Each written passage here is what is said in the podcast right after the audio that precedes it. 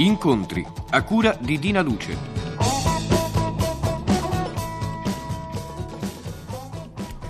Cari amiche e cari amici, buongiorno e ben trovati tutti.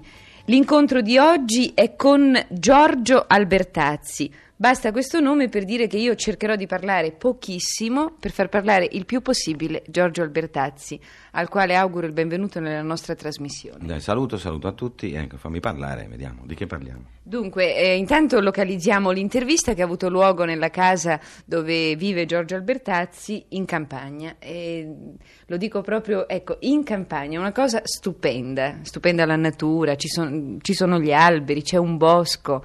Come eh. ti ci trovi? Bene, bene, io sono nato in campagna, eh, quindi sono nato fra Fiesole e Firenze, insomma verso Settignano, e quindi per me la campagna è il luogo naturale. Semmai la città mm, mi angoscia un po', sempre è successo questo fatto dell'angoscia. Mentre la campagna è così, è come per tutti però mi pare, insomma adesso c'è una fuga verso la campagna sì. della gente, eccetera, no? Si sa che è una reazione alla chiusura, alla gabbia della città, dei, dei clacson, eccetera. Qui è molto bello perché è naturale, è vicinissimo a Roma e sembra invece 70 km se ci pensi, guarda un po' laggiù, si sì. vede San Pietro lontanissimo. E l'orizzonte, una cosa stupenda con eh, il cielo favoloso. Comunque, torniamo a Giorgio Albertazzi, rapida carrellata professionale per poi parlare di Giorgio Albertazzi uomo. Cominciamo. Teatro. Il teatro io ho finito di fare con lo stabile di Genova, regia di Squarzina, i fu Mattia Pascal, ridotto dal romanzo omonimo di Pirandello da Tullio Kesic. Abbiamo fatto una prima stagione di tre mesi eh, o quattro, è andato in scena a Genova a ottobre, durante la settimana teatrale italo-sovietica, e poi l'abbiamo portato, è stato 60 giorni a Genova, 60, che vuol dire che il teatro è in un momento di grande floridezza. No? Sì, questo è vero, infatti. Si pensa che si possono fare 60 serate di esauriti a Genova, esauriti reali così, non gli esauriti dell'attore, no? E vuol dire che qualche cosa è cambiato nel teatro. Anche un modo per stare insieme, io credo. Certo, ed è un modo per stare insieme attivamente, è questo che è importante, perché si ha sempre l'impressione che l'atto teatrale sia modificabile da parte di chi lo guarda. Giorgio, scusa, eh, dobbiamo andare un po' di corsa andiamo, perché andiamo. ti voglio chiedere tante cose. Giorgio Albertazzi, autore.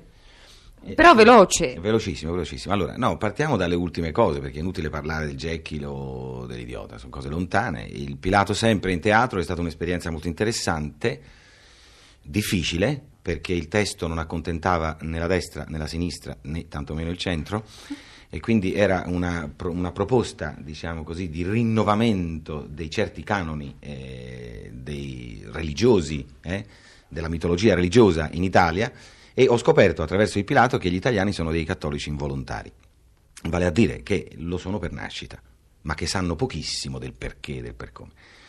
E, tanto è vero che in un paese poi come in Brasile ce l'hanno proibito di colpo, perché sì. si sono accorti che questo, questo spettacolo era una bomba.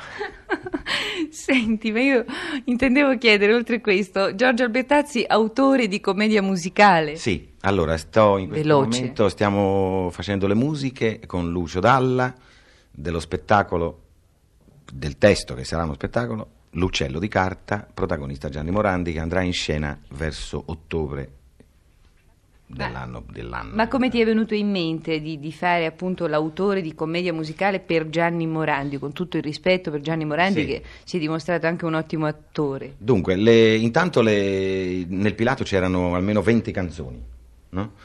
E quindi il, il, il, fatto che io veda teatralmente sempre, vedo sempre uno spettacolo molto eh, totale, il più possibile totale, vale a dire con canzoni, con eh, musica, eccetera Già il Pilato era così, ho spinto un po' avanti ancora, ho cominciato a scrivere questa cosa con Franciosa così alla leggera, poi è diventato un testo abbastanza importante. Per Gianni perché una sera stavo da lui e ho visto in questo ragazzo, perché è un ragazzo Gianni, insomma, una volontà straordinaria di fare il salto di qualità, insomma. Mi è piaciuto Gianni.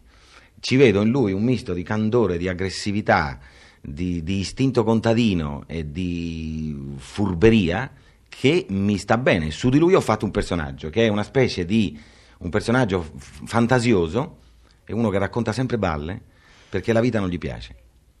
Se la inventa. Quindi se la inventa, sì. È un misto, sta diciamo fra l'Ilium e il Per Gint di Ibsen come matrici, ecco diciamo. Senti Giorgio, ehm, televisione. La televisione ci manchi un po', eh? Questo poliziotto, come avete sì. visto, un po' English style di, di Philo Hans. E... Philo Hans è stata un'operazione interessante e curiosa perché intanto ho lavorato benissimo con Marco Leto. Abbiamo tentato di fare una cosa scherzosa per togliere un po' questo, questa, questa, polvere eh, tetra che è sempre addosso ai poliziotti e ai detective. No? Sì. Abbiamo scherzato su, giustamente e questo era l'aspetto interessante dell'operazione. Però mi pare basta col, col filo avanzi, insomma, non, direi, non, non, credo, non mi sentirei di fare un'altra, anche perché diciamo pure le cose come stanno, cioè mh, il pubblico televisivo, che spesso viene considerato un gregge, non lo è, non lo è e, e individua propri, negli attori che, che ama più o meno dei, dei, dei, dei, generi. Insomma, certa gente è anche delusa dal Vance fatto da me capito? Cioè dicono ma perché si mette a fare il filovanza? Perché hanno visto cose... Beh, che sono, hai fatto delle cose molto belle. Esatto, eh. e sono delle cose comunque di un impegno più totale, ecco. E cinema, Giorgio Albertazzi e il cinema, e qui il discorso arriva anche eh, la domanda proprio ovvia, eh, come prendi una sconfitta? Perché per ora il cinema ti ha un po' sconfitto, anche come autore. Sì, il cinema, io sono, faccio molte cose, quindi ho anche molte sconfitte. E credo che le sconfitte siano più importanti delle vittorie, intanto perché lasciano meno amaro in bocca.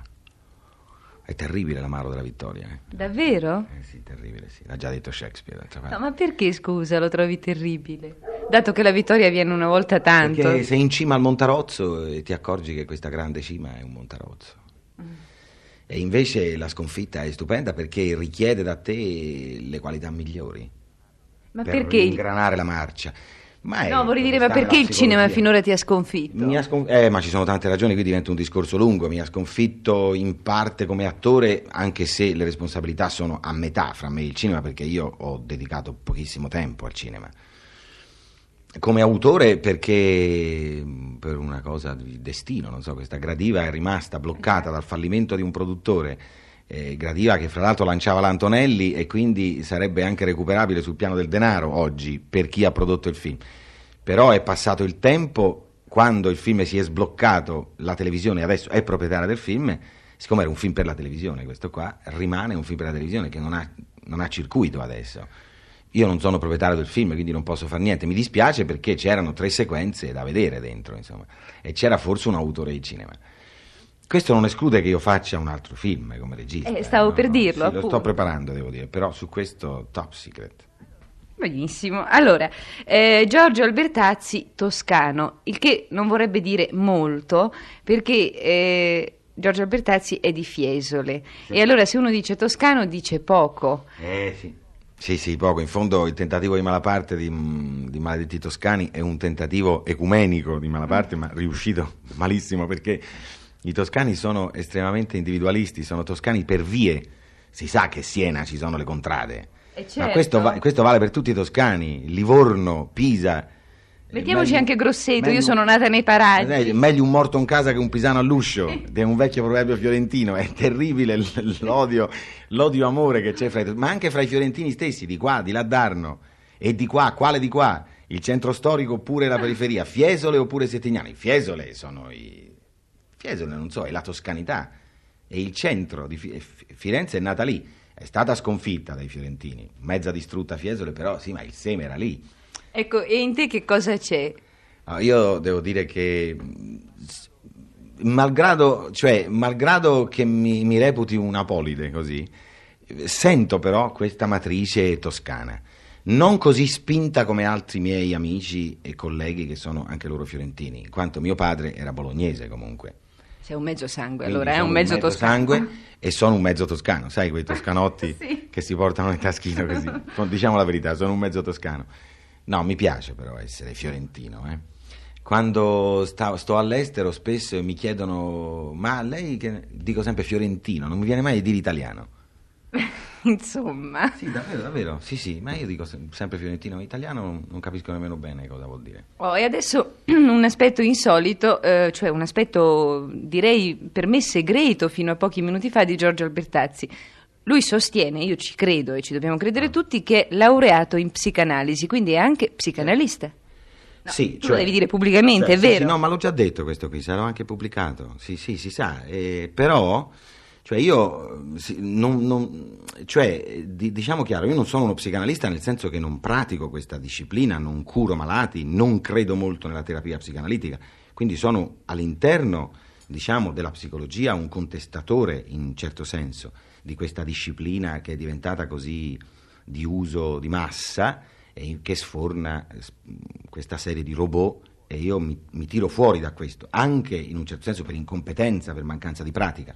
Però mi piacciono questi studi, li ho frequentati, il mio maestro è Musatti, ho fatto dei seminari alla Cattolica di Milano e mi piacciono questi studi di psicologia. Sono, oggi sono un appassionato di studi recentissimi anche, come quelli di Brown per esempio oggi niente. Ecco, io ti volevo chiedere, vado veloce perché il tempo stringe, stiamo per arrivare alla tappa. Eh, alla tappa. Non abbiamo detto niente, non abbiamo detto. Eh beh, il tempo è quello eh, che non è. Non viene fuori mai niente perché sono troppe informazioni e poche cose interiori, capito? Vabbè che è ecco, mattina.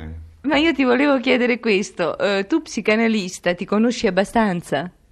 Uno o due complessi, sai, un difettino, vai, una virtù. Sai cosa dicono quelli degli psichiatri, no? Che sono tutti Eh, matti. sì. Eh, quindi, sai, si conoscono, sì. Eh, C'è anche l'orrore della conoscenza. Eh? Quindi- Ma ce lo diresti un complessino di Giorgio Albertazzi, non nel senso naturalmente pop, ma proprio interiore, un difettuccio, una virtù? Ma non so, No, è eh. difficile, è difficile, sì, cioè, ho tantissimi difetti. Ma credo di conoscermi anche perché uno che è arrivato alla mia età, non, non ho più vent'anni, nemmeno trenta, credo che ormai debba conoscermi. E come sei? Ma eh, sono in continua mutazione, come tutti gli altri, solo che in genere le persone se ne accorgono poco. Uno dei difetti fondamentali dell'uomo è quello di pensare che tutto il resto è in movimento e lui è fermo. E perciò c'è un errore di prospettiva nei confronti delle cose e della sua Weltanschauung, in fondo, perché lui pensa che tutto il resto si muove, ma lui è un'entità stabile. E invece ci muoviamo continuamente. Questo vuol dire che sei giovanissimo. Eh, credo di sì, comunque sono molto vitale. Questo è l'aspetto più interessante, perché sì, sono fra Eros e Thanatos, non, non c'è dubbio, l'istinto di vita in me è enormemente teso. Senti Giorgio, siamo arrivati alla tappa eh, alla quale non puoi sfuggire, la poesia. Io spero di poter fare un altro incontro con te per chiederti tutte le cose che sono Eh, rimaste fuori. Bisogna farlo, sì, perché qui guarda che abbiamo riempito un sacco di nozioni, di notizie, ma... Allora, la voce Ah, di più bella leggere- d'Italia, sì, ah, per piacere leggere- che illustri. Io dica. intanto devo dire una cosa sulla poesia, cioè da molto tempo non dico più poesie alla maniera tradizionale, perché non dico come modo, non, dico- non amo proprio dire le poesie. Eh, c'è un genere di poesia molto più politica che mi piace dire in certe particolari circostanze. In questo caso, però, siccome mi dici che devo dire una cosa, allora io av- avrei scelto, leggo una cosa di Buttitta. Questo Ignazio Buttitta è un poeta siciliano eh, che oggi ha mm, se- quasi 80 anni, eh, vive a Palermo adesso, è a Bagheria cioè. È, è un uomo molto impegnato, ha- in lui c'è tutta la storia d'Italia, è un antifascista, è un lottatore, è un gran tipo, è un grande uomo. E che cosa ci leggi? Dei versi che sono in testa al suo libro Il poeta in piazza e che ha 70 anni, Il tempo lungo è intitolato. A 70 anni e dopo, mentre cala il sipario e la vista si accorcia, l'uomo legge 2 novembre nel calendario degli occhi. Ma stamattina, senza grazia guadagnata, io leggo Pasqua e Resurrezione e vedo davanti a me il tempo lungo, le strade aperte, il cielo pulito e senza tuoni che scoppiano. E dire che c'è la guerra, la carestia e popoli pronti a scannarsi. E dire che ho la carne scorticata, i piedi con le spine e il cuore che si riempie e si svuota ogni giorno e che ho voglia d'erba e di pane caldo e di bocche e di occhi che bagnano e strappano le radici secche del cuore. Da dove viene questa luce che mi illumina gli occhi e mi fa vedere più chiaro nell'oscuro il cielo nei fondali e la gioia splendere nelle lacrime. Chi squarciò le nuvole che piovono sangue e mi fa vedere il mondo rinascere, la terra che si allunga e il cielo aprirsi per entrare in altri cieli. Chi mi fa vedere le montagne vive, gli alberi in piedi e il sole che li veste, il vento che li muove e ci parla. Non è la poesia. La poesia si accende e si spegne, affonda in terra e muore, si alza in cielo e cade, ha le ali di paglia. Cos'è e perché? Guardo la campagna e fiorisce con me. Guardo il mare e mi pare il mio letto. Guardo il cielo e ci entro col cuore. Cos'è e perché?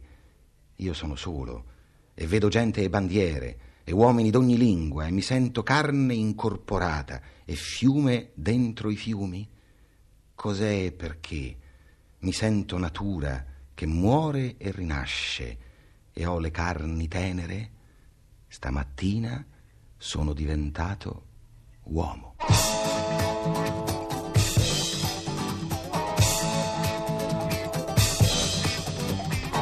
Abbiamo trasmesso Incontri a cura di Dina Luce. È intervenuto Giorgio Albertazzi.